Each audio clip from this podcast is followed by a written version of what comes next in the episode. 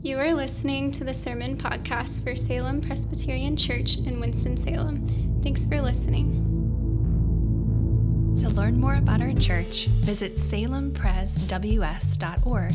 That's Salem, PRESWS.org. We believe preaching is best when experienced as part of the larger drama of God's people gathering. Something spiritually unique happens when God's people are together.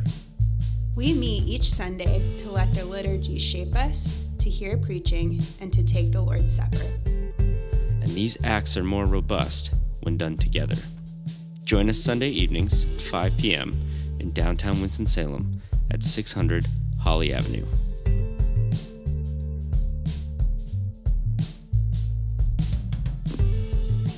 I'm Laura, and tonight I'll be reading scripture from Acts 8. 26 through 40, so I'll give you a moment to turn there. Again, that's Acts chapter 8, verses 26 through 40. Please stand if you're able for the reading of God's Word.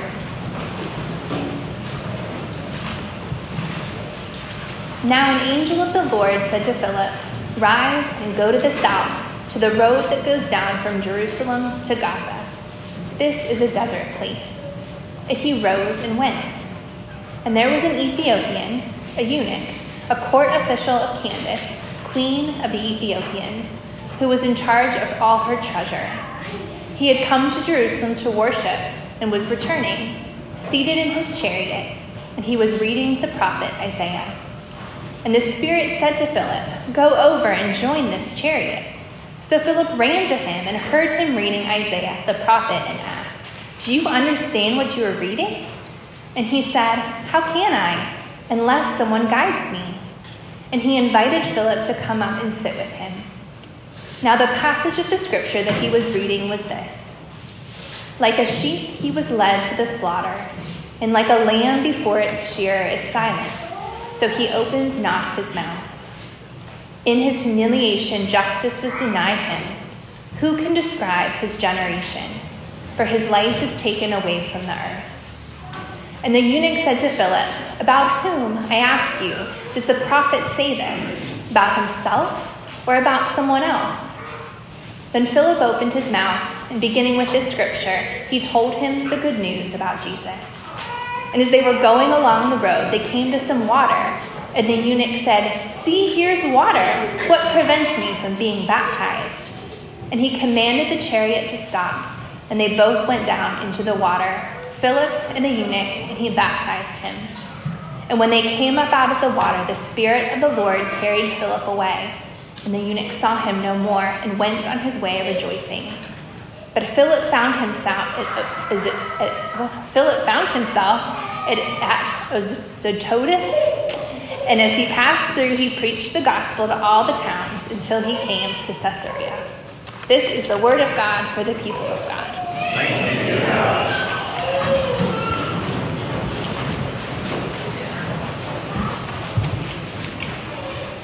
Good evening. My name is Ben Milner, one of the pastors here, and we are looking at the Acts of the Apostles, otherwise known as the Acts of Jesus, the ascended Jesus, who at the very beginning of the book of Acts enters in through the portal and goes to the upside down, and from that place rules over the world. He is now on the other side of just the thin membrane of the visible. On that other side is the entire invisible realm that we cannot detect for the most part, most of the time. Although Philip does in this passage a few times when the angel kind of comes through. But when Jesus rose and ascended to the right hand of the Father, he is now ruling the whole world from the invisible realm. And he has authority over everything. The human being, Jesus, who died on the cross and then rose, that person is now, according to Christians, the king of the world. And the church, we are witnesses to his unique kind of reign, his unique kind of leadership, his administration. You could compare it to like a coach, where if you have a team like Wake Forest that switched from Danny Manning to Steve Forbes. And Danny Manning knew a lot about basketball. He's a great man. But he didn't have a lot of like hugs, cheers. He was kind of stoic. He didn't seem to know the players very personally. I rarely saw a lot of warmth of affection. There was kind of a standoffish nature to him, and a lot of his players transferred. Whereas Steve Forbes apparently has the players over his house all the time. They have refrigerator rights. They watch movies there all the time. They can come over any time at all. He often hugs them. They'll cry and embrace at times. And they just clearly love him. And this is one of the things about the reign of Jesus, is that the story of Philip and the Ethiopian shows there is so much intimacy, personal connection in the way that he rules the world. So he is not that distant kind of stoic God that we sometimes imagine him to be. He interacts with us like he interacts with Philip in this passage. Philip is actually up in Samaria when the angel of the Lord talks to him and says, go. And Philip is doing amazing things up there. He is healing. He's preaching the gospel. There are large crowds coming to know Christ through Philip. And then the Spirit comes and says, well, actually, this says the angel of the Lord. It says later, the Spirit of the Lord, which is interesting in itself, is that you have these different persons of the Godhead interacting with him. But the first thing says that the angel of the Lord, the messenger of the Lord, came to him and he says, okay, stop doing what you're doing in Samaria, even though there's a ton of stuff happening up here. And I want you to go south. And I'm going to have one person down there, just one person. A person that can't have any children, nonetheless. And that person is going to be the person that you're going to travel 70 miles into the desert to meet. And that just shows how intimately and individually and personally God knows every one of us and comes after every one of us. So I want to look at first the witness to God's reign, to the reign of Jesus Christ through the intimacy with Philip. I want to look at the way he interacts with Philip. And then to this man, this Ethiopian eunuch who doesn't have intimacy. He's not named. He is anonymous. He has no name, which in Greek literally means no name. He has no inherit. There's no offspring. He will not be able to have any kind of lineage after him. And to this man who has no name and who's longing for intimacy, God gives the intimacy that he gave to Philip, to the eunuch. So that's how I want to end it, the second part with the eunuch. So first, Verse 26, the angel says to Philip, go south on the road from Jerusalem to Gaza. That'd be like I-85 to Charlotte and Atlanta. It's kind of, it ran that way.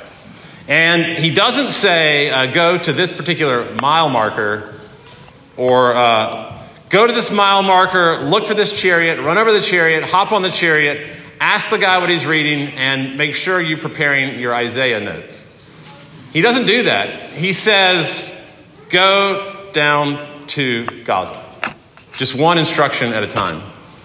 And I've said this before, it reminds me of Mission Impossible, the way that Ethan Hunt will just suddenly get a very short message.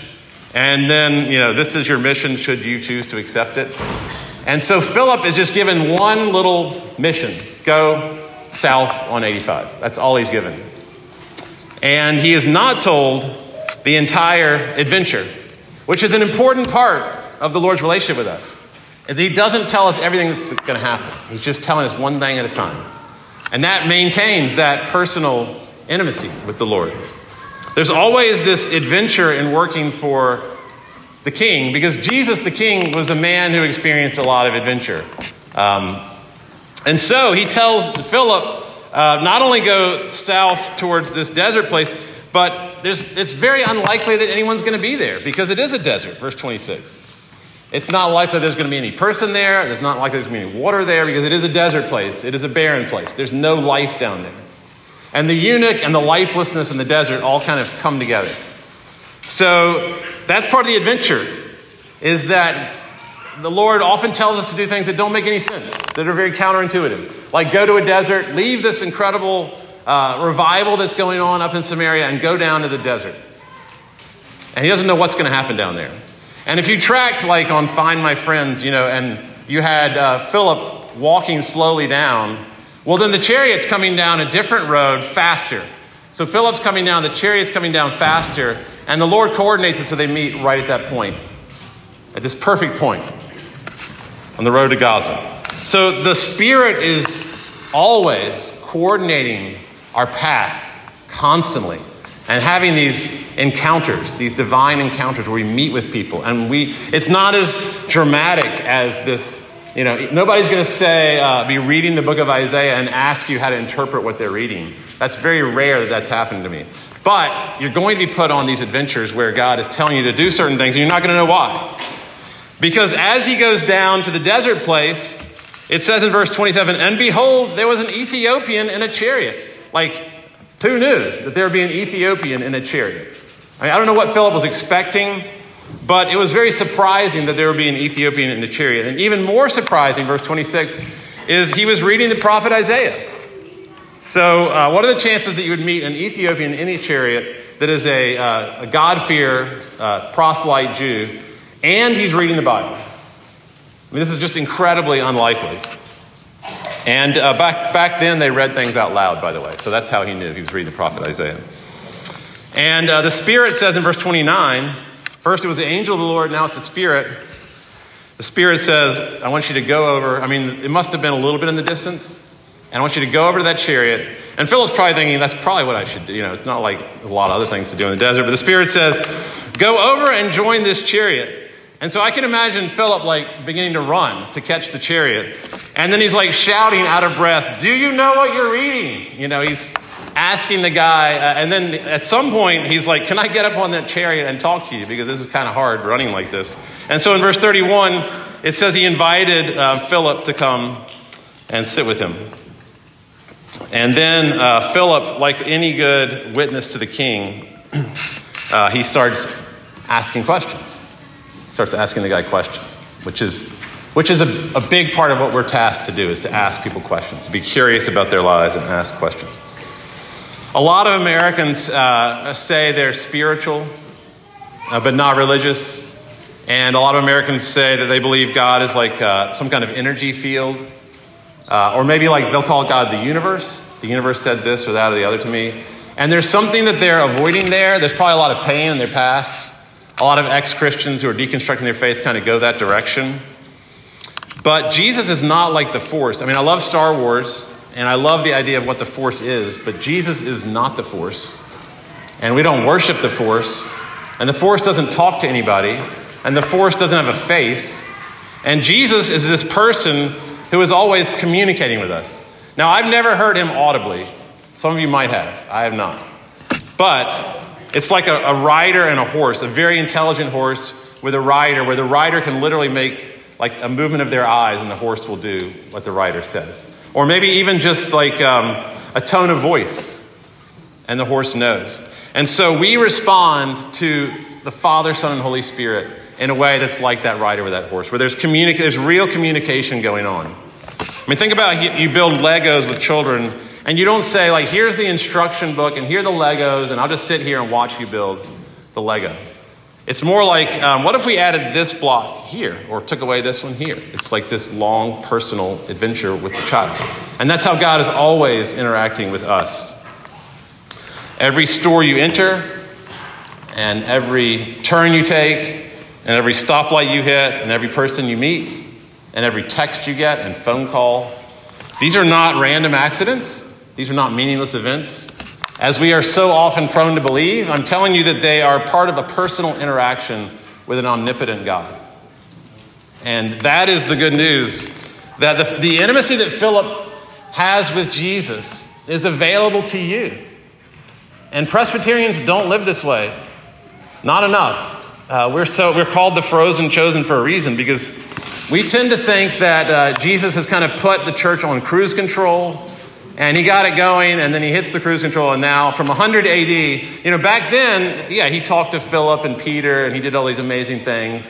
But now, starting with the closing of the canon, he's put it on cruise control, and he doesn't really talk to us anymore, and that is not true. And I want you to believe that there is that possibility. I remember when I had just become a Christian, I read C.S. Lewis's Mere Christianity, and it was in many ways an intellectual experience for me, very powerful experience. And there were emotions involved. But I remember when I met this woman who was one of the Young Life leaders for the region. And I met her and she started talking about the Lord said this to me today. And the Lord led me to do this. And I was thinking, what are you talking about? Like, this is crazy stuff. These are coincidences that you're interpreting in this kind of weird religious way. And I had already become a Christian, and I was thinking that about her. And I love it now when people say things like, the Lord told me to do this. Or the Lord spoke to me today when I was reading his word. Those are great things to say. That's the way we should live. That's not embarrassing.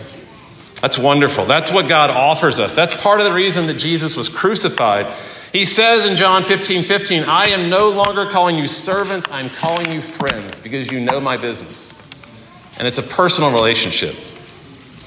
And so ask to hear him. You know, listen for him. When you're listening to a song, listen for his voice in that song. Or in nature, if you're looking at mountains. Or if you're reading scripture, like the Ethiopian was reading scripture. And Philip knew this reign of this intimate Lord, who although he was all-powerful and still is, and he is completely in control of everything, yet he has this very deep personal relationship with Philip. So that's the first point, that Philip has that witness of an intimate relationship with Christ. And if somebody meets you and you're talking that way to the Lord, they might think you're crazy, but it does challenge them. I promise you it does. It makes them think, because it's a witness. It's like a flare, like a fireworks display of there's something out there. There's somebody up there, and he talks, and we listen. Now the eunuch is, again, like I said, that's literally no name in Greek, eunuch. He has no family, he has no wife, he has no children. He can't. But in this 4-hour encounter or whatever it is, we see that the intimacy that the Lord had with Philip is given to the eunuch. And that's the thing I love most about this passage, is the way that you see that transfer of intimacy to this poor guy who is looking. He still has not found what he's looking for. You know, he is looking so hard for the Lord, and he has not yet found the Lord. So verse 27, this mysterious eunuch, who I think Luke intentionally does not name for the reason I'm saying, that Luke wants you to feel the drama of it. He is a court official of the Queen of Ethiopia. Verse 27, a powerful, wealthy nation at that time. And he is in charge of all her treasure. So it's like Janet Yellen, right? This guy is he's the Secretary of the Treasury. He is on the cabinet. And in the ancient Near East, they would take really, really smart kids with, highly HAG. HAG kids in the ancient Near East that were really, really, really good. They would take them. They would bring them into the court, and they would make them eunuchs. They would castrate them.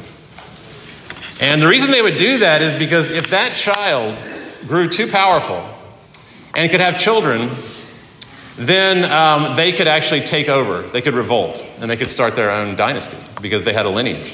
But if they're a eunuch, there's no danger there. There's no risk. So they basically made them so they could never get married, never have children, never have a dynasty, never have any lineage at all. So this guy, this eunuch, has just fabulous wealth and power. He was like one of the most powerful people in the whole country of Ethiopia. It was a very powerful nation. Fabulous wealth. He probably overlooked the Nile, his apartment. He had his own chariot. There was a servant. He was not driving that chariot because he was reading. So he was not driving the chariot. He had a servant that was willing to take him all the way up to Jerusalem for really no reason at all that mattered. He was going to a religious festival, and he had a copy of the prophet Isaiah. And back then it was not like you didn't have it on your iPhone or like a little paper Bible. It meant you had the whole scroll, and they cost a ton of money because they were handwritten. You know, even a synagogue might not have all the scrolls. This guy has the scroll of Isaiah, the whole thing. And that's probably the only scroll he has. And for some reason, he loves Isaiah, which we'll get to later. But this guy is very wealthy, very powerful. He can kind of do whatever he wants to do, and yet he's absolutely miserable. Because family was everything in the ancient Near East. Family was everything. So he is desperate for intimacy, for an identity, and for a name. He wants a name more than anything that he never thinks he'll have. And the reason that he's reading Isaiah 53 is because it says in verse 33, in humiliation, the servant was denied justice, just like the eunuch. And by the way, this is all about this mysterious suffering servant figure. So the eunuch's reading about this servant, this mysterious servant, who's clearly a man of enormous pain, kind of like him. Who can describe his generation? Why do you think he was reading that? Because it resonated so deeply with his own pain. Who can describe his generation? His name was taken away from the earth. So he is like pouring over this little passage. I mean, it was like dog-eared, that section, because he was always going back to that, almost obsessively. He's obsessed with a suffering servant. Who is this guy that gets me so well? I heard an interview with the guy who was the manager for the He Gets Us ad campaign. And I mentioned one of those commercials in the sermon last week. But the whole point of the He Gets Us campaign is that Jesus is the type of person that gets you. He understands you. He knows your pain. And that's exactly what's going on here. He is obsessed with this mysterious figure in Isaiah, and he doesn't know who it is. And he thinks it might be Isaiah. And right when he is thinking about this, this is forefront on his mind. He's reading this out loud, and the chariot driver is probably sick of hearing it, but he's reading it out loud. And right when he's asking this question about Isaiah out loud, guess who shows up but an Isaiah expert? Someone who knows Isaiah very, very well. He knows it so well that when Philip brings up the passage, when the eunuch brings up the passage, Philip can take that passage and explain how that links to Jesus. So he must have known the book of Isaiah like the back of his hand, because he was not carrying a Bible, I can promise you. So the eunuch asks in verse 34, who is Isaiah talking about, himself or somebody else? And Philip says, funny you would ask that, because I actually met that man like a month ago. Because Philip was a Greek-speaking Jew. He didn't know anything about Jesus until he met him in Jerusalem. And so Philip's like, I cannot believe this guy is asking me who this person is. And the eunuch's like, I can't believe this guy knows who I'm talking about.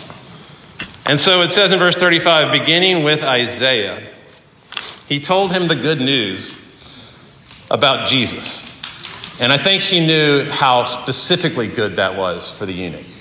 And I imagine that he went right for that part of the good news. Because I'm sure that at some point, and I think probably at the end of his little sermon, I would love to hear the sermon, but he probably quoted Isaiah 56:3, and that's just 3 chapters later. But listen to this. This is absolutely amazing. In Isaiah 56:3, it says, I'm not making this up, it says, let not the eunuch say, I am nothing but a barren tree. Now that's good news for the eunuch. That Isaiah is promising specifically the eunuch, let not the eunuch say, I am nothing but a barren tree. This guy was saying, I am nothing but a barren tree all his life. And at that point, he starts to realize how intimately present Jesus is, because not only does he understand his pain, as he always knew, but he knew that at that very moment he needed that passage and that man to run up beside him. So it is hitting him from all angles that this moment is like a moment where God is breaking into my life. And all these things are happening together. And it's giving him hope. Let not the eunuch say, I am nothing but a barren tree. And then it gets even better. It goes on to say in Isaiah 56:3, they shall receive from me something better than sons and daughters. They will receive an everlasting name, imperishable for all time, his greatest hope. And Isaiah saying, you're going to find that in the Messiah. You're going to find a name that is everlasting and imperishable, better than sons and daughters, is going to be given to you. And the eunuch is so excited that he's like, there's some water over there. Can I be baptized right now? And Philip's like, how did you know about baptism? And he's like, it's just this beautiful thing where in a desert that there would be water. What are the chances of that at that very moment? And he wants to be baptized. So verse 36, look, here's water. What prevents me from being baptized? And baptism is actually how you enter into the family of God. It is this meal, which we're going to take in just a moment, is how you maintain your covenant relationships in the family of God. It maintains that every week. But baptism is how you get into the family of Christ and his spiritual brothers and sisters. And so it says in verse 38, they went down into the water and he baptized him and they came up out of the water. And because it's a desert, these are called wadis, W-A-D-I. They're very shallow. And most of the year they don't have any water, but in the rainy seasons they might have water. And this wadi is there, and it's probably about that deep, if not less than knee deep. So he didn't dunk him, because you can't dunk somebody in the wadi.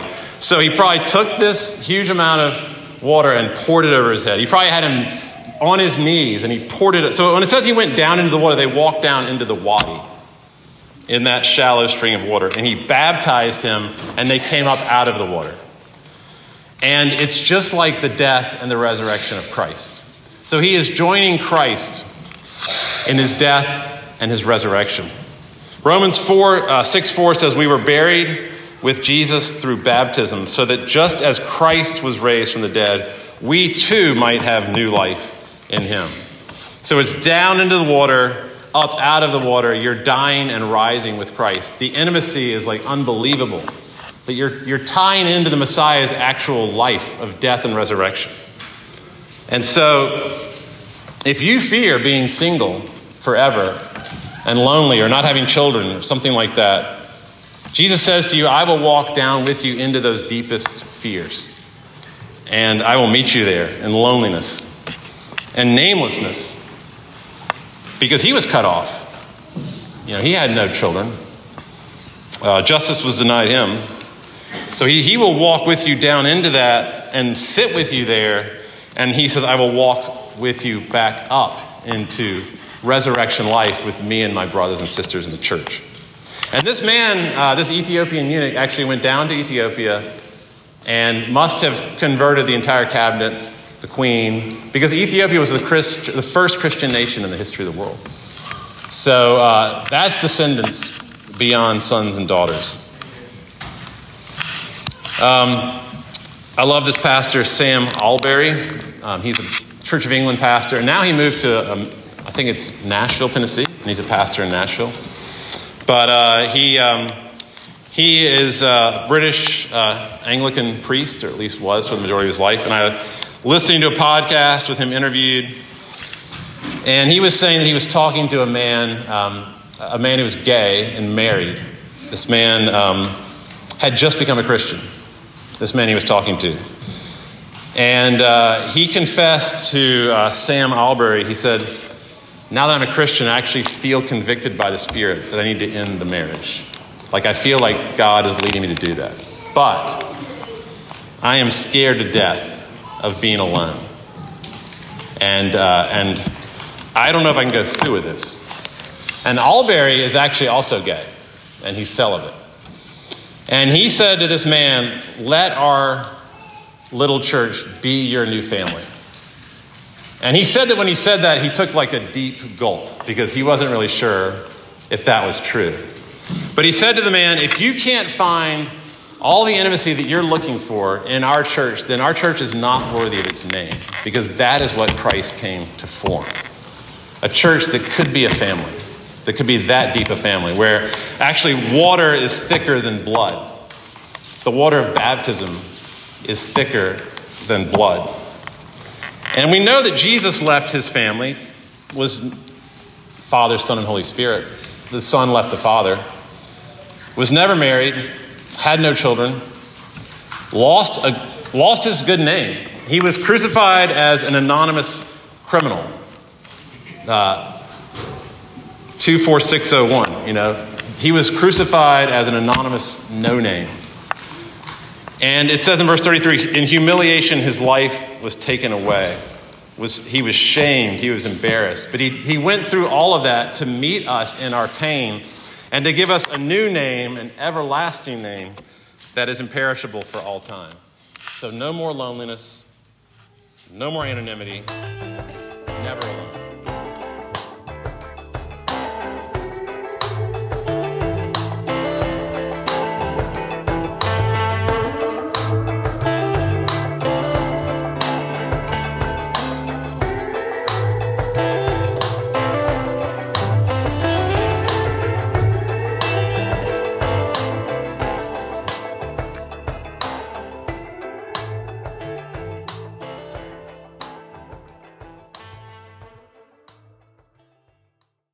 And remember, we love you rascals.